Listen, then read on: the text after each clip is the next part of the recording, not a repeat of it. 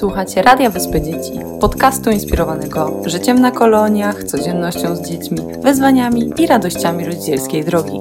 Opowiadamy o tym, co ważne, czasem trudne, o tym, co miłe, śmieszne i prawdziwe. Po prostu.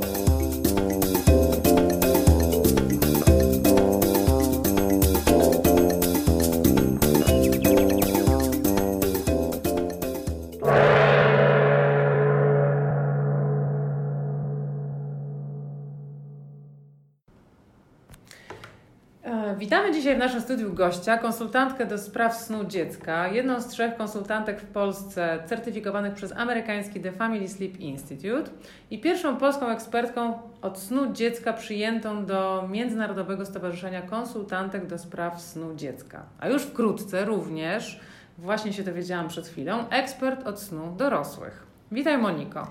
Dzień dobry, bardzo mi miło. No i chciałabym dzisiaj z Tobą porozmawiać o tym, jak ważny jest sen, abyśmy mogli w pełni sprawnie funkcjonować. I wbrew temu, czym się zajmujesz, bo zajmujesz się snem maluszka, tak też nazywa się Twoja firma, tak myślę, tak? Sen maluszka. Chciałabym trochę odwrócić ten temat i porozmawiać o śnie dorosłych. Jak bardzo on jest uzależniony wbrew pozorom właśnie od tego snu małego dziecka, od snu maluszka. I jak wiesz, w naszej firmie zajmujemy się dziećmi naszych pracowników, ale także pomiędzy wakacjami, bo w wakacje mamy najwięcej projektów właśnie skierowanych do dzieci, realizujemy najróżniejsze projekty dla firm, dla korporacji, gdzie zajmujemy się dorosłymi. I tutaj właśnie chciałabym porozmawiać z Tobą o tym, jak ten sen związany jest z kondycją fizyczną naszego organizmu, która niejako wypływa z tego, czy jesteśmy właśnie wyspani. Jak Ty to widzisz? Faktycznie sen to jedna z kluczowych potrzeb biologicznych człowieka. Dla naszego zdrowia i dobrego samopoczucia jest równie ważny co zbilansowana dieta i aktywność fizyczna. Regularnego odpoczynku potrzebują wszystkie żywe stworzenia, nawet owady. A sen to część doby zarezerwowana na regenerację i odnowę biologiczną, a jeśli chodzi o najważniejszy organ naszego ciała, czyli mózg, to czas na oczyszczenie się z substancji neurotoksycznych, które są naturalnym produktem ubocznym jego pracy.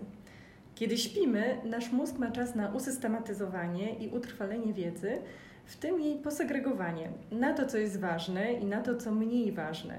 Dlatego zalecenie, żeby przed podjęciem ważnej decyzji dosłownie przespać się z nią, dla mnie brzmi bardzo racjonalnie.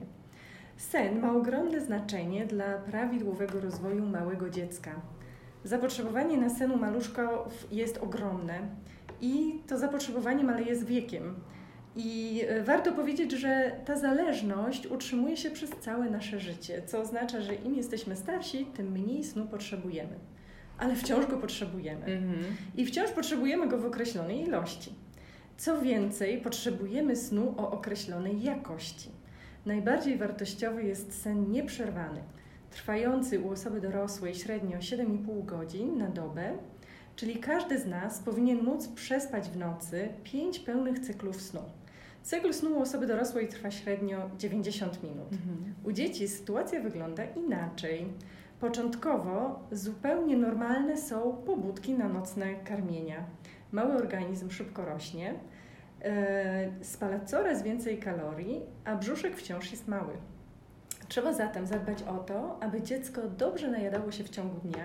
Wtedy w nocy budzić się będzie na karmienie 1 albo 2 razy, albo też wcale. Biorąc pod uwagę wiedzę naukową i doświadczenie ekspertów od snu dziecka, w tym moje doświadczenia, miałam przyjemność pracować już z ponad 400 rodzin, możemy przyjąć, że po 10 miesiącu życia, niezależnie od tego, czy maluszek pije pokarm mamy, czy mleko modyfikowane, każda noc może być już w pełni przespana. To taka konkretna informacja dla rodziców, którzy często pytają mnie, od kiedy mogą spodziewać się naprawdę dobrze przesypianych nocy. Czyli po 10 miesiącu, po 10 miesiącu życia. Natomiast u młodszych dzieci możemy założyć, że w pierwszych 3-4 miesiącach życia tych nocnych karmień będzie więcej. Zazwyczaj 2 albo 3 pobudki w regularnych odstępach mniej więcej co 3 godziny. Przed 9 miesiącem życia powinno pojawić się już tylko jedno nocne karmienie, ale tutaj warunkiem redukcji liczby nocnych karmień u zdrowych dzieci jest również dobrze rozszerzana dieta. Z mojej perspektywy również umiejętność samodzielnego zasypiania.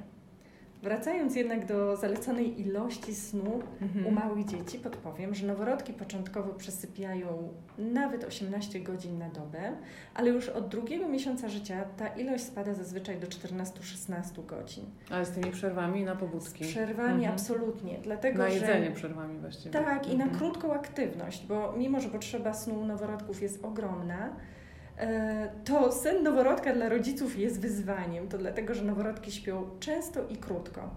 A taki plan dnia, czyli króciutki okres odpoczynku i aktywności dla naszych dorosłych organizmów, to troszkę terapia szokowa, ponieważ my potrzebujemy jednego dłuższego okresu snu na dobę. Dokładnie. Więc taki zupełnie nowy tryb funkcjonowania jest bardzo początkowo trudny i bardzo męczący. Ja pamiętam, jak moje dzieci były małe, to ja... Jakby dla mnie to nie było oczywiste to, że one się budzą na jedzenie, tylko że one po prostu bardzo krótko śpią, a teraz dowiaduję się od Ciebie, że tak naprawdę to był sen, ten 18-godzinny na przykład, tylko że właśnie z tymi przerwami nakarmienia. Dla mnie to było po prostu nie, moje dziecko w ogóle nie śpi. Takie miałam uczucie, że rzeczywiście byłam cały czas zmęczona, pamiętam to.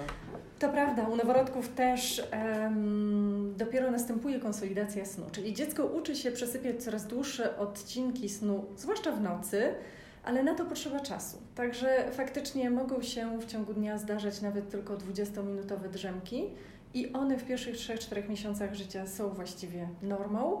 Natomiast noce już właściwie od drugiego miesiąca życia powinny być coraz spokojniejsze, coraz lepiej wysypiane. I tak dochodzimy do 4 miesiąca życia, który z mojej perspektywy jest bardzo przełomowy, ponieważ wtedy kończy się struktura snu noworodka, czyli taka prosta struktura, która bardzo w tych pierwszych 3 miesiącach życia pomaga dziecku spać. Dziecko właściwie w tym wieku, te pierwsze 3 miesiące życia, potrafi dobrze spać w nocy, ponieważ budzi się tylko na karmienie. W tej strukturze snu noworodka nie ma wydzielonych wyraźnie cyklów snu, czyli dziecko potrafi tak sobie między tymi cyklami snu dryfować.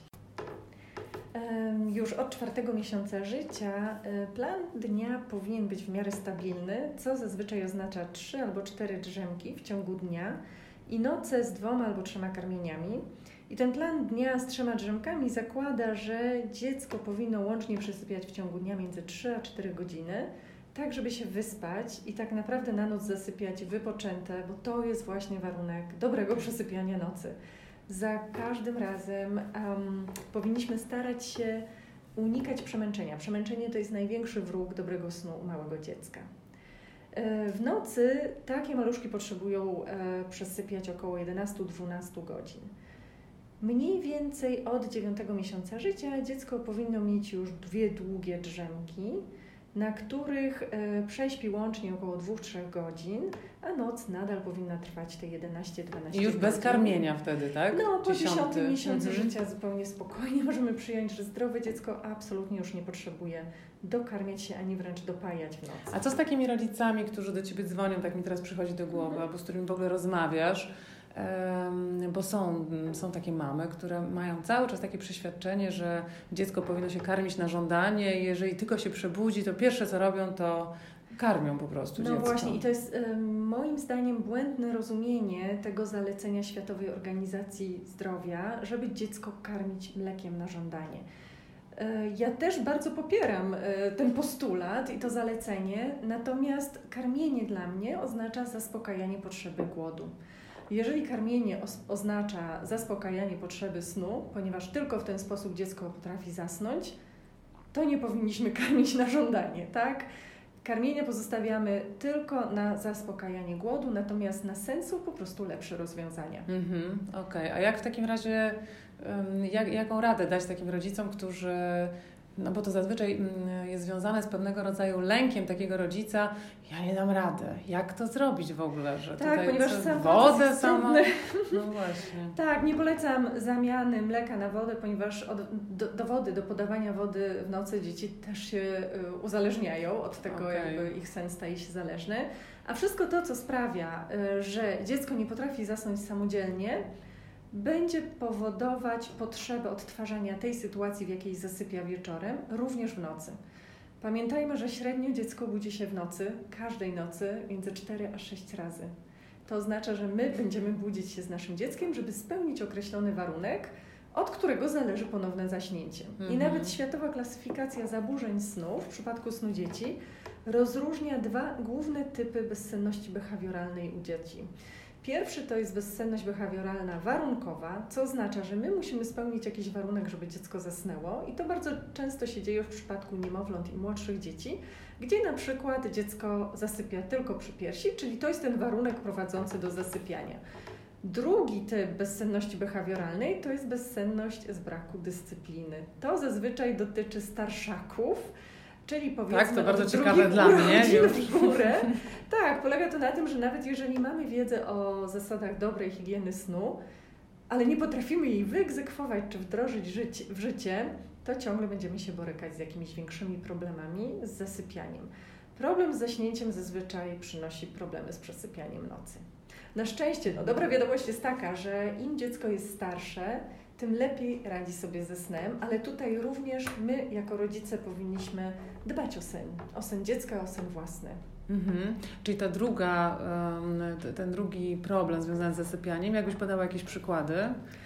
Bo pierwszy był związany z tymi naszymi zachowaniami, które musimy wprowadzić, żeby dziecko zasnęło. To dotyczyło małych dzieci, a tych starszaków? Jakie to przykłady? No, u starszaków na przykład może być tak, że dziecko bardzo przeciąga rytuał przedsenny, czyli takie czynności, które zawsze przed snem powinny się pojawiać, powinny mieć charakter wyciszający. Generalnie to powinny być takie wspólne, miłe chwile przed zaśnięciem. A tutaj taki starszak zaczyna wymyślać coraz to nowsze sposoby, żeby jednak nie pójść spać, żeby nie iść do łóżka. To mogą być prośby o picie, może być prośba o jeszcze jakiś dodatkowy posiłek, o kolejną bajkę, 10., 50. I jeżeli my jako rodzice nie postawimy wyraźnej granicy, to właściwie może się tak dziać w nieskończoność. I tutaj może też warto powiedzieć, że u dzieci właśnie tak powiedzmy od skończenia 18 miesiąca życia, kiedy już się zmagamy z buntem 2-latka, a potem buntem 3-latka, naprawdę dobrą, najlepszą strategią rodzicielską jest to, żeby wprowadzić określone, stałe i pewne zasady, które funkcjonują w naszej rodzinie, zwłaszcza w trudnej sferze snu. Czyli wręcz powinniśmy wykreować taki świat czarno-biały, co można, czego nie można i kiedy idziemy spać, to idziemy spać już nieodwołalnie, definitywnie i śpimy do samego rana. To ja mam na przykład takie pytanie trochę z mojego życia właściwie, ale przypuszczam, że być może w innych rodzinach jest podobna sytuacja, że mój syn taki wypracował sobie rytuał, albo ja mu taki wypracowałam w sumie, być może już nie pamiętam, bo ma 8 lat, że on zasypia przy włączonym audiobooku. Najpierw ja mu czytam bajkę, potem on włącza sobie tego audiobooka, i on bardzo pilnuje, ten audiobook musi być cały czas włączony do momentu, aż on zaśnie. Czyli ja go wyłączam dopiero jak wchodzę do pokoju, widzę, że on śpi i go wyłączam. Czy to jest dobra taktyka, czy właściwie powinnam jednak wyłączyć mu jeszcze zanim on zaśnie?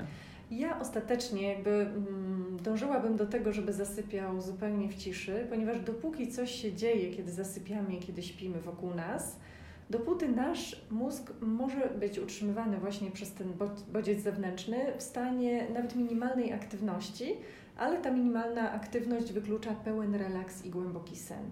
To, że zasypia przy audiobooku, już w tym wieku nie sądzę, żeby było problemem.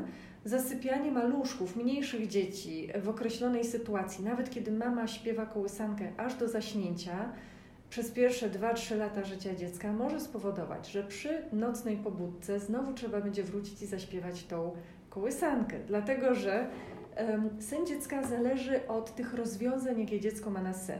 Fachowo nazywamy je sennymi asocjacjami, czyli są to właśnie te warunki, które muszą być spełnione, żeby sen się pojawił i są senne asocjacje korzystne i niekorzystne.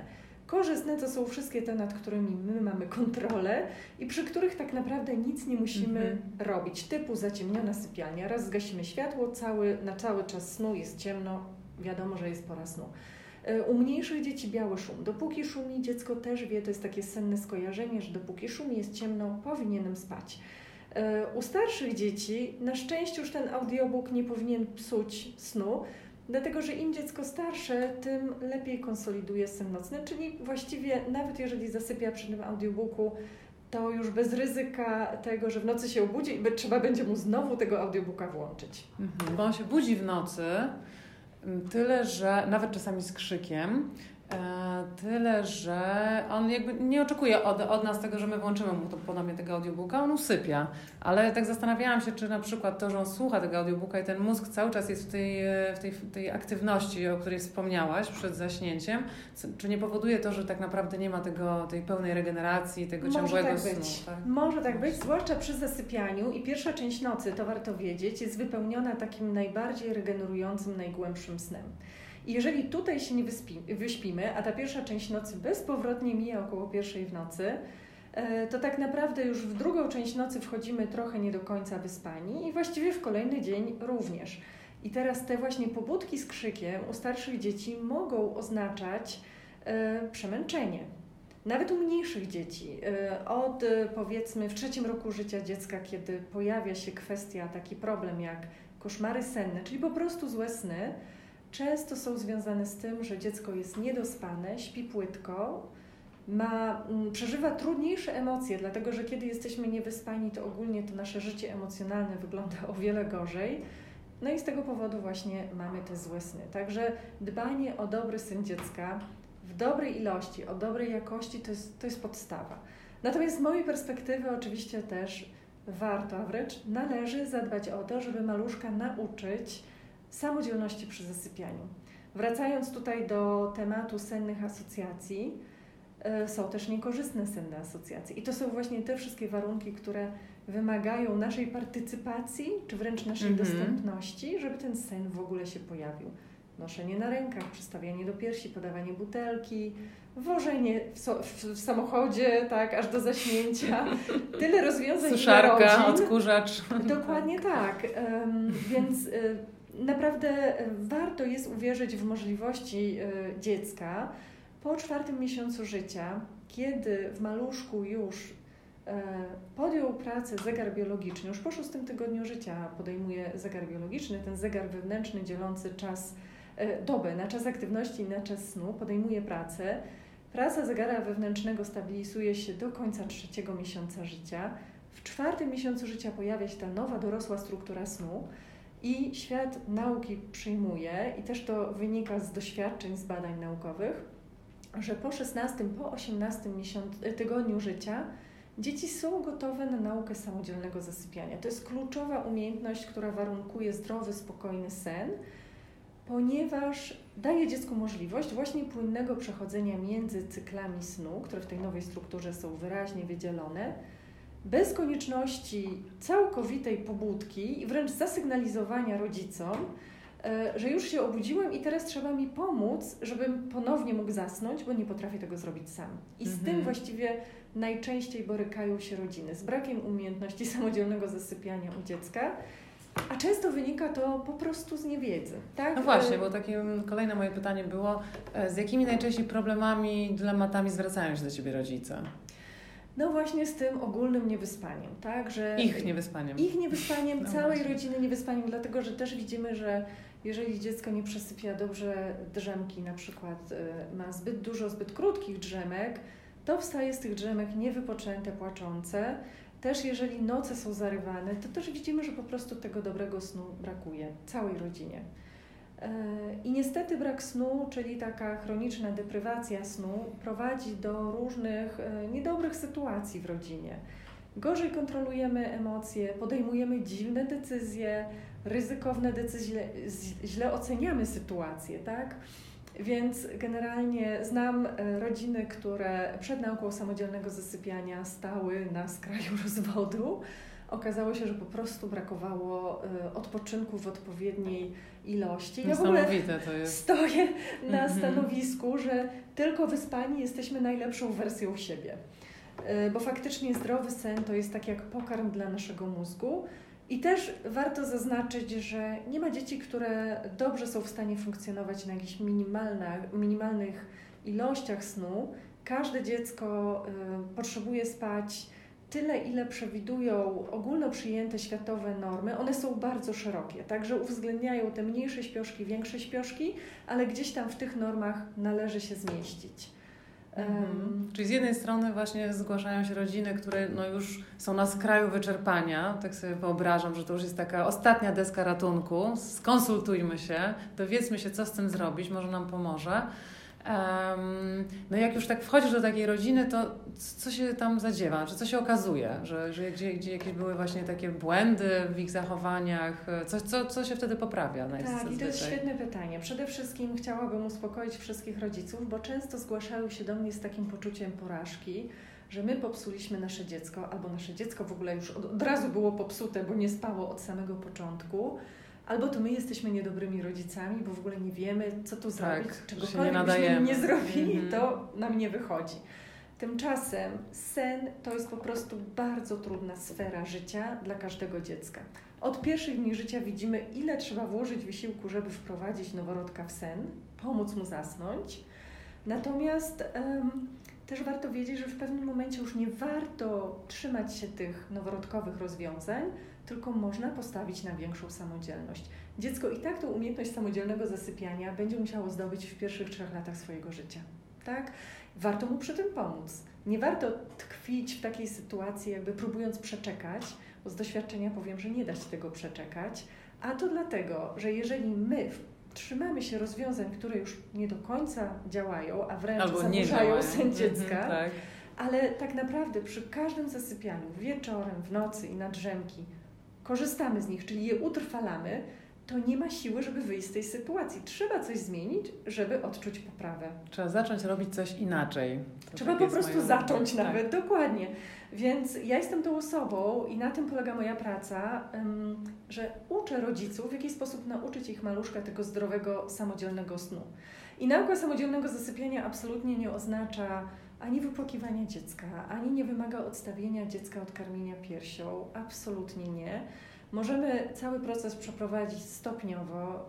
Moje programy przewidują, żeby dzieci na początku, kiedy po prostu jest dużo trudności, bo sama zmiana sama w sobie jest trudna, bardzo dziecko wspierać, być przy nim, pomagać mu zasypiać tym nowym sposobem, a sam sposób zasypiania też zmieniamy stopniowo. Tak? Także dajemy sobie na to 2 tygodnie, zazwyczaj 2-3 tygodnie, zależnie od wieku dziecka.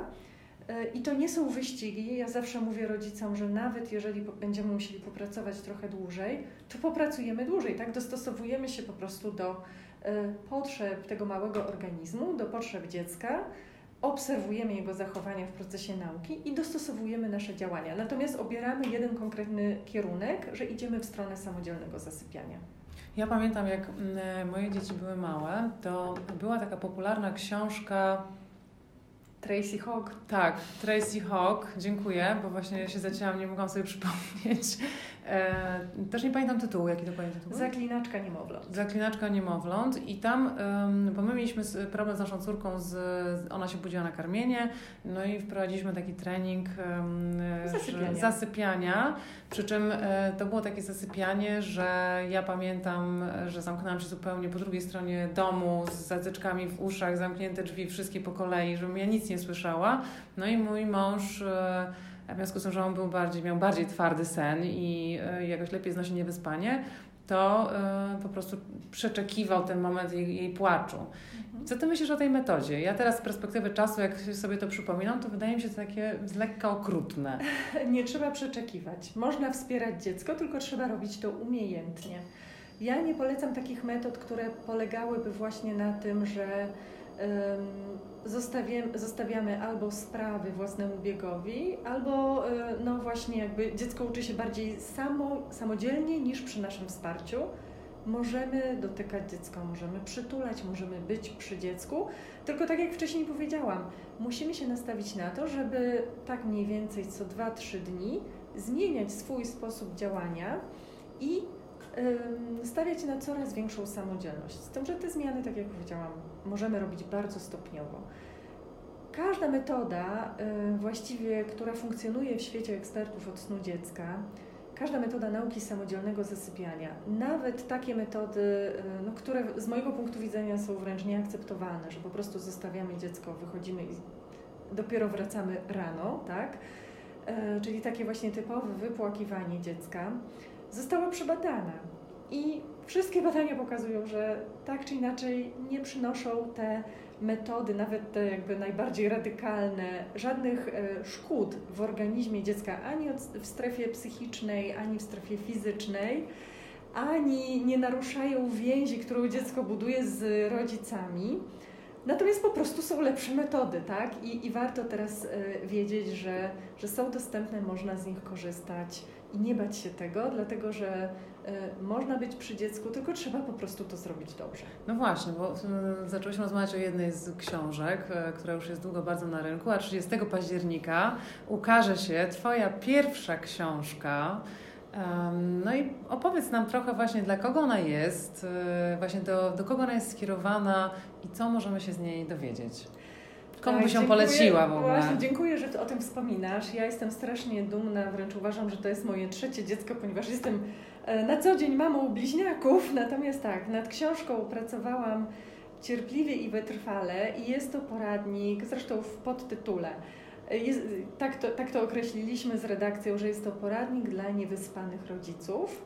Książka to jest podtytuł, właśnie. Tak, a tytuł Dobry sen maluszka. I jest to poradnik dla niewyspanych rodziców, czyli dla osób, które odczuwają, że ten chroniczny brak snu spowodowany trudnością ze snem u dziecka zaburza ich dobre funkcjonowanie. I składa się z dwóch części, tak to pomyślałam, żeby ta książka była nie dość, że oczywiście ciekawa i wprowadzająca nas szeroko w tematykę snu i snu dziecka, która jest wciąż niezgłębiona mimo licznych badań, to druga część to jest konkretny poradnik, czyli taki plan działania, który przygotowuje dla konkretnej rodziny, pracując z nią indywidualnie. I ten plan działania uważam, że ma wyjątkową i unikalną wartość. Nie ma takiej książki w ogóle w Polsce, która dawałaby rodzicom konkretne rozwiązania dzień po dniu. Co robić przy porannej pobudce, co robić przy drzemkach, co robić wieczorem, co robić w nocy przy karmieniach i przy tych pobudkach, które możemy uznać za takie nadprogramowe, niezwiązane z potrzebą głodu i co robić w trudnej końcówce nocy. Końcówka nocy jest zazwyczaj bardzo trudna, więc przeprowadzam rodziców krok po kroku, dzień po dniu przez cały proces nauki samodzielnego zasypiania i u dzieci, bo cały proces jest podzielony również według grup wiekowych, dlatego że potrzeby snu zmieniają się u dzieci według wieku. I na przykład u dzieci w wieku między 5 i 8 miesiącem życia trzeba na ten proces przeznaczyć około 3 tygodni, u starszych dzieci około 14 dni. Także wszystko jest bardzo szczegółowo opisane. Czyli do jakiego wieku? To jest dla rodziców dzieci do jakiego wieku? Pierwsze 3 lata życia dziecka. Dlatego, że ogólnie jak patrzymy, jak się kształtuje sen dziecka, to już właściwie w tym 4 roku życia, kiedy zanika też ostatnia drzemka, sen staje się wyraźnie prostszy. Okej. No dobrze, to powiedz mi, słuchaj, tak na koniec. Po pierwsze, w ogóle trzymam kciuki. Jestem przekonana, że książka odniesie sukces, bo rzeczywiście temat niewyspania rodziców, którzy na przykład wracają do pracy, mając jeszcze małe dziecko w domu, no jest bardzo gorący i myślę, że te wszystkie rady tam będą bardzo pomocne. Tak, właśnie może przy okazji powiem, że to, że mając małe dzieci w domu, czy małe dziecko w domu, jesteśmy skazani na bezsenność, na brak snu, to jest mit. Tak wcale nie musi być, cała rodzina może się wysypiać. Oczywiście, że pierwsze miesiące życia dziecka są wymagające i wciąż będą te naturalne, potrzebne nocne karmienia. Natomiast też możemy przyjąć, że tak naprawdę nie więcej niż 2 nocne karmienia po 6 miesiącu życia, a potem ich liczba powinna stopniowo się zmniejszać. Także da się coś z tym zrobić, nie warto tkwić w niewyspaniu, bo przynosi ono konkretne, niefajne skutki dla życia całej rodziny. Dokładnie, to co powiedziałaś, te rozwody na przykład, tak? Jestem w stanie sobie to wyobrazić, naprawdę. I słuchaj, powiedz na koniec dla naszych słuchaczy takie kilka prostych rad, tak zwanych quick winsów, jak sobie poradzić, tak? Jesteśmy w tej sytuacji, kiedy nasze dziecko nie chce spać i kilka prostych pomysłów na to. Absolutnie. Nawet bez nauki samodzielnego zasypiania, jeżeli mamy tutaj swoje jakieś obawy, czy jesteśmy zwolennikami konkretnej filozofii rodzicielstwa, w której jakby jest takie założenie, że dziecko po prostu do tego dobrego snu musi dojrzeć, co też jest mitem. Możemy pomóc dziecku dobrze spać, stwarzając mu odpowiednie warunki na sen, czyli sypialnia podczas snu powinna być zawsze zaciemniona i na drzemki w ciągu dnia i w nocy, maksymalne zaciemnienie, im ciemniej tym lepiej, dlatego że tylko w ciemności produkujemy melatoninę, hormon, który pomaga nam spać. Czyli zasypianie przy lampce? Niekoniecznie? Niekoniecznie. Oczywiście dopóki mamy jeszcze nocne karmienia, trzeba sobie również zapewnić bezpieczeństwo, czyli przynajmniej w sypialni móc dojrzeć kontury mebli. I tutaj pomaga źródło czerwonego światełka. Można sobie kupić nawet taką małą czerwoną lampkę do kontaktu. Czerwień jest bezpieczna dla produkcji melatoniny w naszych organizmach. Także ciemność u małych dzieci w pierwszych 2 latach życia, biały szum. Wiem, że to jest temat kontrowersyjny, ale jest bardzo dużo badań, które potwierdzają, że biały szum nie tylko na dzieci, ale nawet na osoby dorosłe wpływa tak, że szybciej wchodzimy w głęboki sen, dłużej pozostajemy w tych najgłębszych fazach snu, a co więcej u dzieci pomaga im przechodzić płynnie między cyklami snu, czyli mamy mniej ryzyka, że się obudzi dziecko między cyklami snu i będzie potrzebować naszej pomocy przy ponownym zaśnięciu. Gdybyś wyjaśniła, może niektórzy nie wiedzą, co to jest ten biały szum? Biały szum to nic innego jak szum suszarki albo odkurzacza. Czyli na przykład te popularne szumisie, które teraz można w wielu miejscach nabyć. Tylko najważniejsze jest to, żeby biały szum towarzyszył dziecku przez cały czas snu, czyli nawet przez 12 godzin w nocy. Nie więcej niż 45-50 decybeli. To jest taki przyjemny dla ucha szum, ale jednocześnie szum, którym niweluje ryzykowne odgłosy, które mogłyby maluszka wybudzić. To, co jest jeszcze ważne, to to, żeby przed snem zawsze wywietrzyć sypialnię, żeby sypialnia była chłodniejsza i żeby dziecko na sen przygotować. I tutaj polecam od pierwszych dni życia rytuały przedsenne, czyli nawet noworodka już przed snem trzeba do tego snu przygotować, wieczorem kąpiel, przytulanie, takie miłe czynności, wyciszające, miłe wspólne chwile. U starszych dzieci również bardzo ważne, im dziecko starsze, tym dłuższy ten rytuał przedsenny. Nawet 10-15 minut wspólnej takiej spokojnej zabawy, czytanie książeczek, przytulanie się, opowiadanie tego, co się wydarzyło mijającego dnia. To, co jeszcze pomaga na pewno, to dobry plan dnia i w ogóle taki zdrowy rytm snu. To nawet u osób dorosłych ma ogromne znaczenie. Takie założenie, że zarwę dzisiaj noc, a odeśpię w weekend, jest bardzo ciężkie dla naszego organizmu, dla naszego zegara wewnętrznego. Dziecko jeszcze bardziej potrzebuje stałych pór snu i tego snu w odpowiedniej ilości i o odpowiedniej jakości, czyli właśnie to dobre miejsce snu też będzie sprzyjać temu, żeby dziecko spało głęboko i żeby drzemki były wystarczająco długie.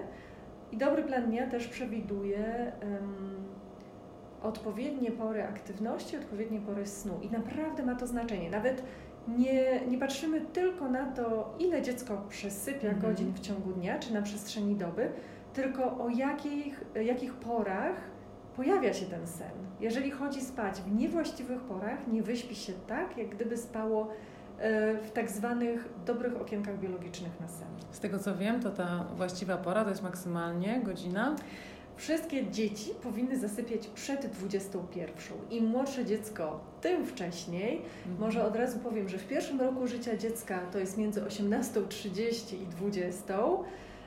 I potem stopniowo ta pora zasypiania na noc przesuwa się. 18-miesięczne czy 2-latki mogą sobie zasypiać koło 19:30. Moje prawie 5-latki zasypiają koło 20:00 i mają 11-godzinną noc, tak, bo wstajemy do przedszkola koło godziny 7:00. Są jakby dwie strony tego medalu, tak, ja bym nazwała dobrymi stronami, bo z jednej strony dzieci są wyspane, a z drugiej strony rodzice mają czas też trochę dla siebie, że mogą jakby wygospodarować tą przestrzeń dbania o relacje, co też jest ważne, żeby o tym tutaj nie zapominać. Tak, czyli sytuacja win-win, wszyscy zadowoleni i wyspani. No dokładnie. No dobrze, Moniko, bardzo Ci dziękuję. Myślę, że pojawiło się tutaj wiele cennych pomysłów, rad i koncepcji na to, jak wyspać się, no i jak zadbać o to, żeby dzieci nasze również były wyspane i żeby ten sen przyniósł im jak najwięcej korzyści. Także ja ze swojej strony życzę Ci samych sukcesów z książką. Sama z chęcią ją przeczytam. Bardzo dziękuję i na pewno podzielę się. Tak, uważam, że tak jak powiedziałam wcześniej, tylko wyspani jesteśmy najlepszą wersją siebie i po prostu należy o ten sen aktywnie dbać. Okej. Dziękuję Ci bardzo. Ja również dziękuję.